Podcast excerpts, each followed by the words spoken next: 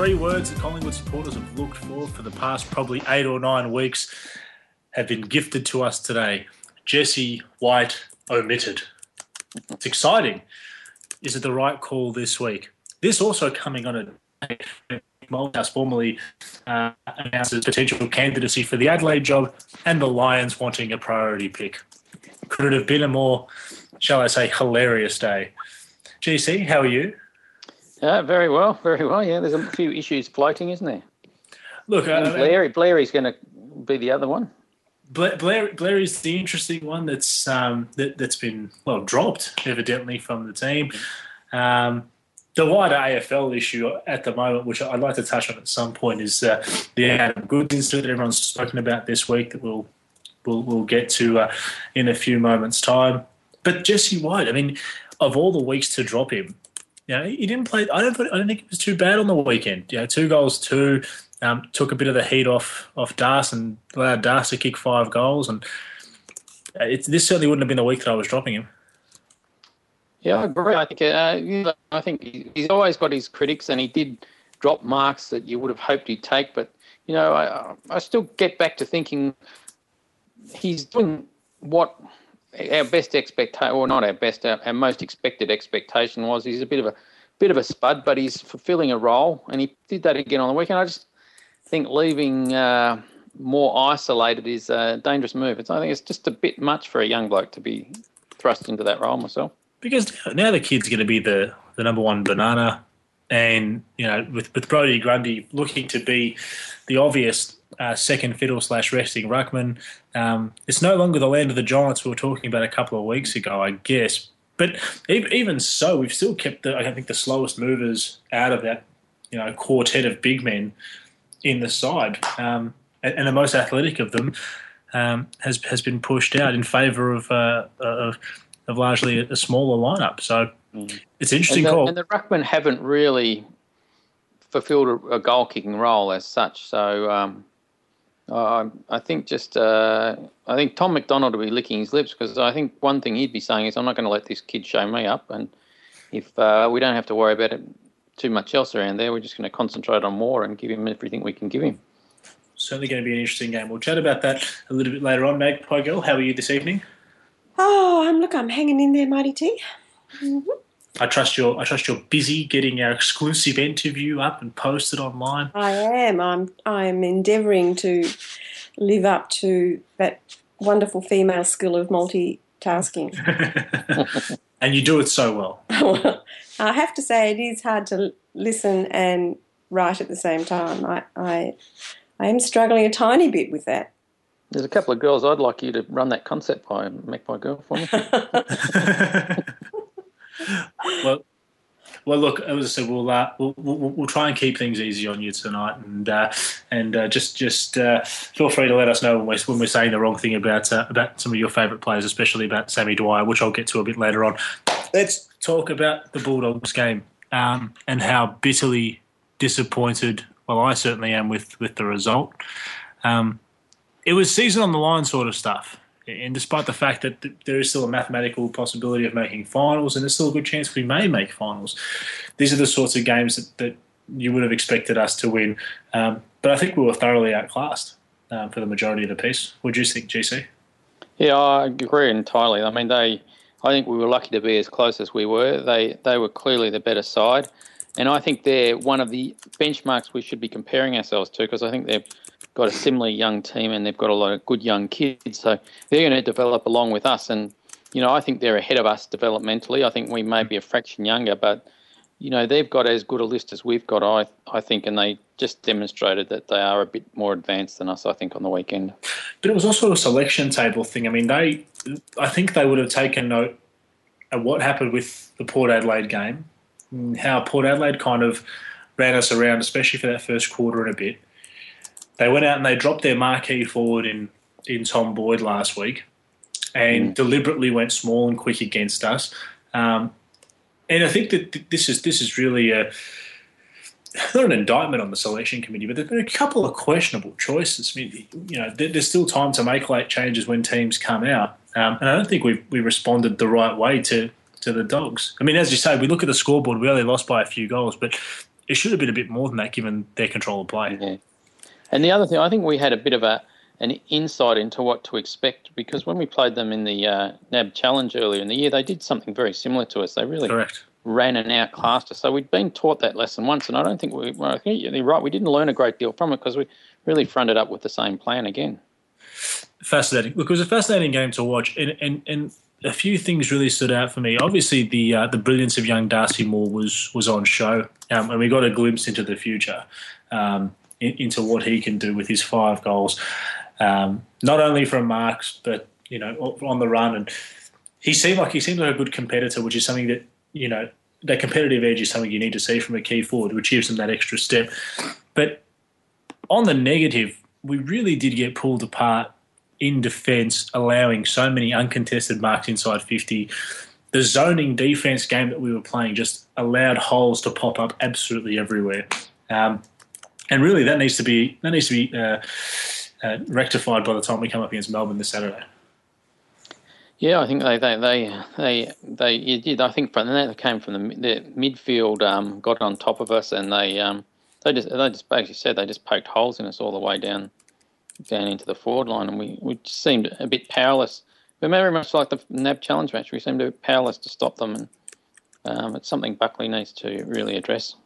There was criticism bandied about the board about a couple of guys in particular, Jarrod Blair, who's now been been dropped, um, but the other one that really copped a, a, fair bit of flack was Alan Toovey. Um, he probably hasn't been at his best the last few weeks, and he has conceded a lot of goals. What are your thoughts on his form at the moment?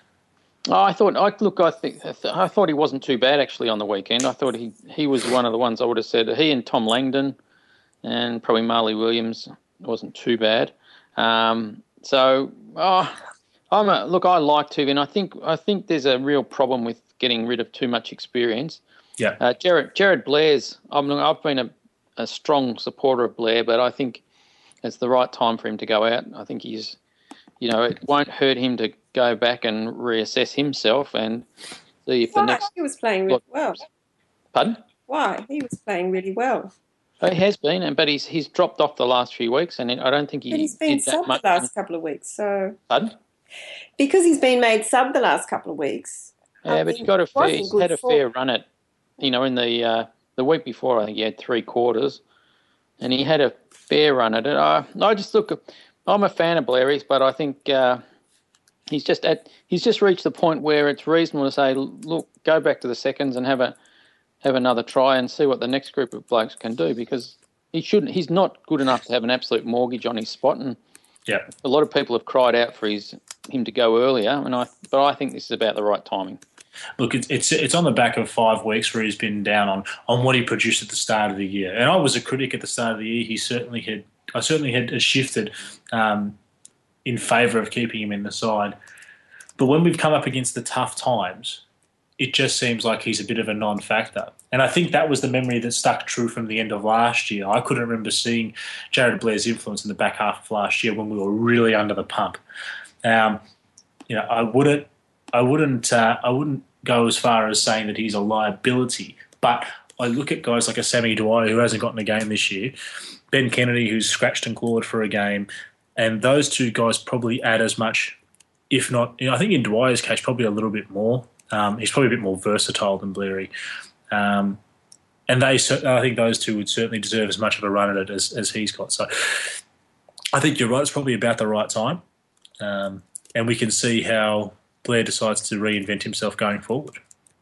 Yeah, I think it's not a bad message to Blairy, and, uh, I think we need to spread it around a bit.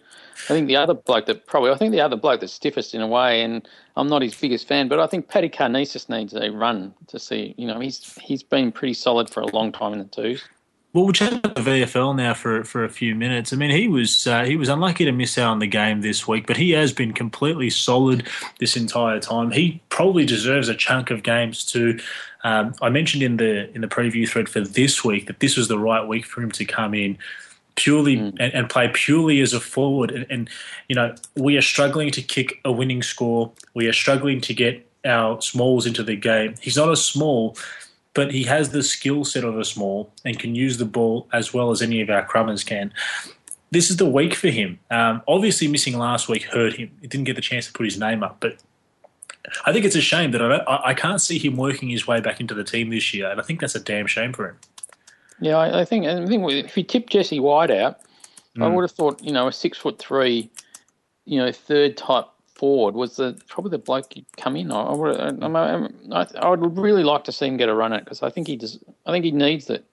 We mm. need to see what he can do because you know he, he's never going to get the chance if we don't give him at this time. He's got solid form in the twos. We need to know about him. The two guys that really have been knocking the door down in the twos, if you read the reports and all that, have been Matt Scharenberg, but especially Jonathan Marsh. Um, now, John, now Goldsack's selection last week, whilst I thought was somewhat pleasing, I also thought he'd come in underdone. And I couldn't understand why someone like Marsh, who has a very similar similar skill set, and we are playing a zoning type defense. Marsh is the quickest runner at our club. And if you're going to play a zone, you need to be able to cut away from your opponent and go over the top and spoil third man style. So he's not being he, him not being considered last week was was pretty was pretty disappointing considering that Goldsack got the call up just coming back off an injury. But he really played well this past week. Another emergency the VFL team's playing quite well at the moment. I think we're sitting equal fourth, which is uh, which is a hell of a hell, hell of a good thing. Yeah, I agree. I look, I, I didn't get to see the match, but I watched the replay and. I thought, um, look, I, I, Marsh is Marsh actually more than Cunningham. Marsh is the one we need to see. He, yeah. he was really good again, and his his overhead work is good. His spoiling is good. He's got that pace. He can break a line. I mean, his disposal is still questionable, but we we need to know about him and I think he would have been an ideal. I think he can, because I think he can really lock down on a guy if he needs to. He's just got that pace and ability to to close space quickly. Scharenberg, for mine, um, look, I'm, I've got a different view from I know from a lot of people, but and I've watched Scharenberg really closely. I I think he's still well off it. I think he he still is very hesitant. He gets yeah, the yeah. ball, but he just chips it around, and he, he most of his possessions come from you know, running past to get a handball or a chip kick from the side or something. He's not creating a lot of play. Yeah, I reckon just uh, let him build his confidence and make him sign a piece of paper. I completely agree with you. I don't think there's any need to gift him a game. I think there's enough talented players who aren't getting games right now um, that would be ahead of him. Um, I, I, think it's. Uh, I think that look if if he gets to a point in his football this year where he can hit a contest hard, where he can back it up, um, multiple, you know, uh, with uh, multiple efforts, etc. Um, then yeah, absolutely. Mm. Let's let's swing him in for a game against uh, Carlton and Essendon. You know, even I wouldn't take him up to Sydney. It'll probably be it's a, it's a tough no. trot. It's a tough trot in the SCG, but um, he's uh, he's he's got he's got to earn it first. As you say, he's got to hit the contest a bit more than he is. Yeah. Yeah, absolutely. Because you know what, there'll be no prisoners in finals football. The games that we're going to come up against, you know, the likes of Essendon, uh, Richmond, and Geelong, they're tough teams. Um, and if he's not ready, he's not ready. We saw what Oxley, you yeah, Oxley might have been able to puff whatever, but this past week he was a bit too soft at the contest, and you can really see the impact that has um, going forward. So, no, absolutely not. I want to briefly touch on um, a wider AFL issue. I know we generally don't stray out of our domain um, as Collingwood supporters. Um, the Adam Goodes uh, booing saga um, reached its apex this weekend and, and this week, uh, widespread media coverage. I'm interested to know your take on it, GC, uh, because it has something that's it's something that's permeated uh, football as a whole. Yeah, it's, it's a really hard one. I think I think the fir- the first thing, undoubtedly in my mind, the booing has to stop now because. Mm-hmm it doesn't matter how it started, and I'm happy to accept that in the main it didn't start from any racial reasons. And I think, you know, there's always been that thing that you're allowed to boo at people at the footy and boo them for all sorts of reasons. And I believe most people wouldn't have started out. And Goodsy, I really like Goodsy, but I know he's a polarising character. Yep. But it's reached the point now where he says, "Look, I'm feeling a racial tone to it," and I'm sure there's that that is an element now in the crowd. So once he said that, and once he said, "Oh, it's really troubling me," there's no reason to keep booing him. And uh, you know, the, the, people saying I've got a right to boo, uh, that's that's overwhelmed easily by the fact that Goodes is saying, "Look, this is getting to me." So I think just stop booing. It's easy. Hmm. I'm, I'm, I'm, I'm certainly inclined to agree. And, and whilst I don't think that, I don't think there's as much um, racism laced into it as it's being beaten up to Yeah, yep. As long as someone feels that there's a racial connotation. Look, there, there was, and I've had a few conversations with people, and I used to go to the footy in the days where um, Kouta um, was absolutely howled at by the crowd for being, you know, a wog and being ethnic. Yeah. Um, I was I watched the football when when Bucks was howled at for just being a talented footballer, and you know being called fig jam and all the all the all the extra stuff that went with it. But you know the the that's part and parcel with being a talented footballer. And a lot of people have pointed at that and said, look, you know these guys haven't complained about it, but because there's a potential racist element, this is a bad thing. Look, at the end of the day, it, it comes down to what the individual himself feels. And if he's feeling hmm. uncomfortable and threatened by it, and you know, it, th- remember he goes out there, he goes out there to work. This is his place of business, and really, you shouldn't feel that uncomfortable at work. Yeah, and the other look, the other thing I'd say though is I think the AFL and I think you know Daniel Andrews, the Premier, getting up and, and really putting it on the agenda has really not helped at all. I think No, Oh, They've just- I have to they've agree just- with that. It's just gone so far over the top. Yeah, it's just it's just become much more of an issue than it should have ever become. I, I wish people would just let it die a death, and with it, if it if we hadn't I think it's got everybody concept. feeling very, um, you know, defensive about it now. It's got their backs up, you know, and there's Yeah, absolutely. so Because when people say you have to feel this way and you must do this because I'm telling you must, people naturally arc up against that, and it's Yeah. really it's really coloured the issue and made it more more difficult. Oh, I agree. Yeah. And the thing is that the, the, the way that it's been approached by the media makes people who, even though they might, you know, and I say the majority aren't booing for, for, for any racial reason, it makes them, it's like they're being tarred with a racist brush. And that Yeah. really that really offends people. Um, It does, and the and the media. I have no doubt the media look at this as a way to sell papers and and uh, ad Yeah. space rather than having any real genuine interest in it. They they, they want to stir it up as much as they can because it gives them good copy. yeah. Yeah. Yeah. Look, the, the, the, the message that I'd give out to the, the Collingwood supporters is you are entitled to do as you please. But in two weeks, we do play the Swans, or three weeks. You know, if you want to boo for him shirking a contest or going a high tackle or something, please, by all means. But if the guy's running down the wing with the ball, you, you know, just let it be. Yeah, You know, let's right. let's if make knock someone out, you can boo him. But if he's Yeah. just playing the game, don't boo him. It's easy. Completely agree. Let's focus our attention on this week. Um, the definition of must win. I've, I've said it now five weeks in a row, I think. Um, but uh, against Melbourne, um, this this is this is a tough game, and it's made even it, it's, it's made it's been made more interesting by the team selection. We have gone with a small lineup or small uh, ins. Um, but it- these aren't the changes that, that, that I was expecting. I as we mentioned at the top of the show, I didn't expect a guy like Jesse White to be dropped. I thought we'd end up dropping one of the ruckmen um, for a bit of speed and maybe team balance. Um, but we've we've we've uh, moved out Blair, Kennedy, Oxley, and Jesse White. In come Paul Seedsman, Sam Dwyer, Jamie Elliott, Taylor Adams. A bit of extra firepower, but I don't know. I, th- I think we might have gone a little bit the wrong way about it. Yeah, I just uh, the biggest one, the biggest worry to me is exposing Darcy Moore as a three-game player.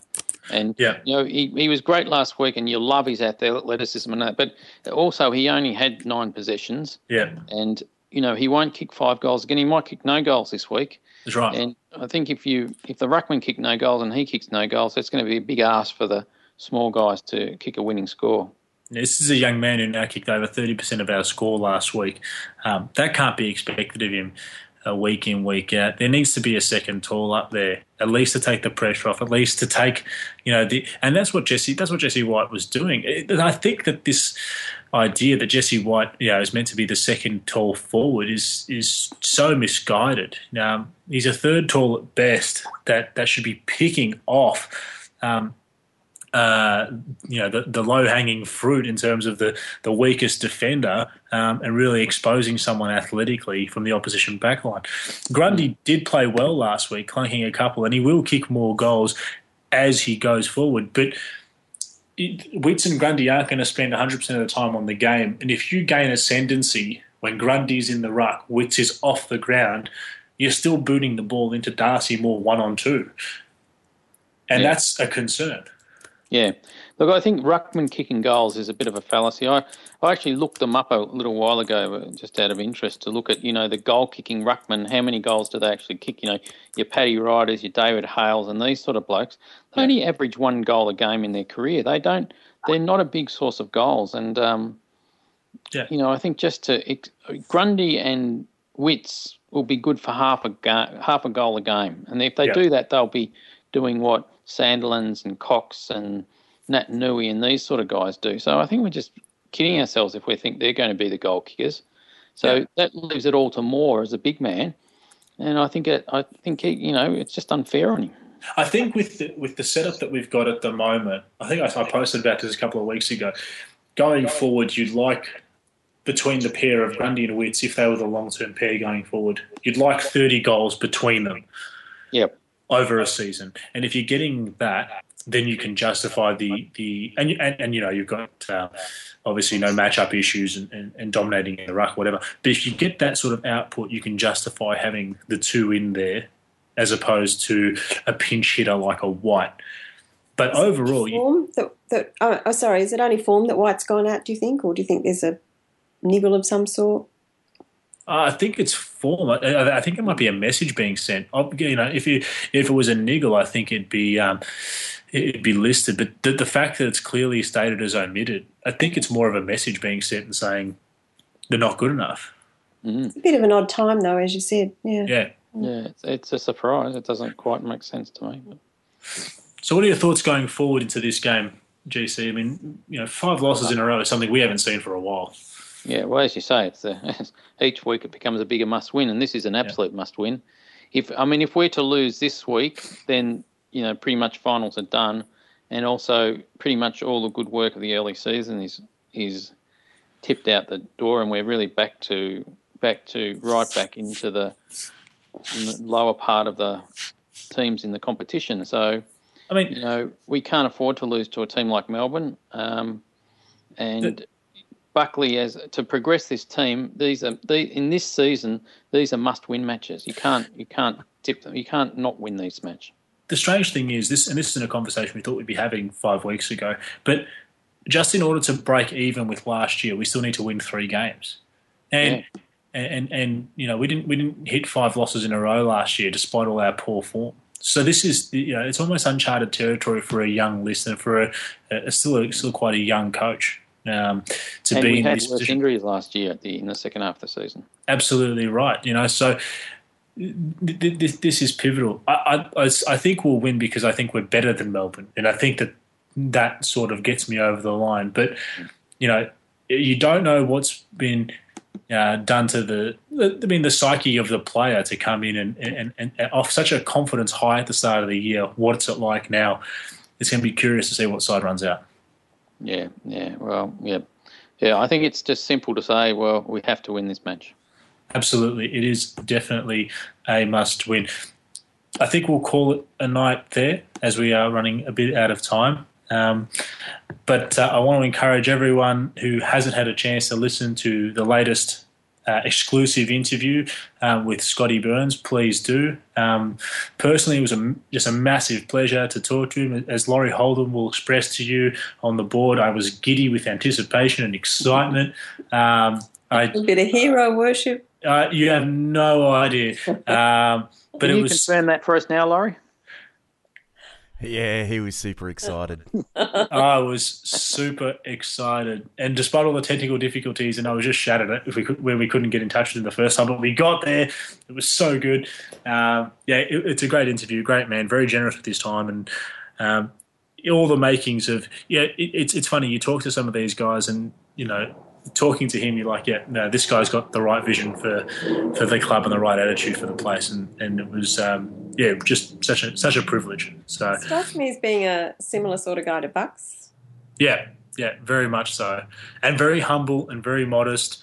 Um, described his uh, year of captaincy as a placeholder, um, waiting for other guys to develop. You know, not wanting to fill Bucks' shoes. It was just very, very, um, yeah, it was, it was very interesting talking to him. So, please have a listen if you hadn't had the chance to. Um, my, it's my favourite interview. great interviewer and great interviewee. well, look, the the interview is only as good as the interviewee. So um, I was uh, I was just very privileged to to be asked and happy to happy to do it. Thank you, Magpie Girl, for all your, your multitasking this evening um, and, and, all your tireless work getting the interview up for people to listen to. Thanks, Mighty T. And GC, thanks for coming on, mate. Um, it's been good chatting, and hopefully we can get a win this weekend. Yeah, go go the pies and go the move, MG. thanks. I didn't even get to the football on Saturday. That's, I, I suppose I, I should be excited about what I'm doing, but yeah, well, you will be next week. I will be next week. That's right. well, you'll be back to tell us all about it next week, I guess. Okay, I'll be I'll be talking to you from a different place. Well, that's that's exciting to me. yes. Just now, geographically. but for now, this is the Mighty T signing out.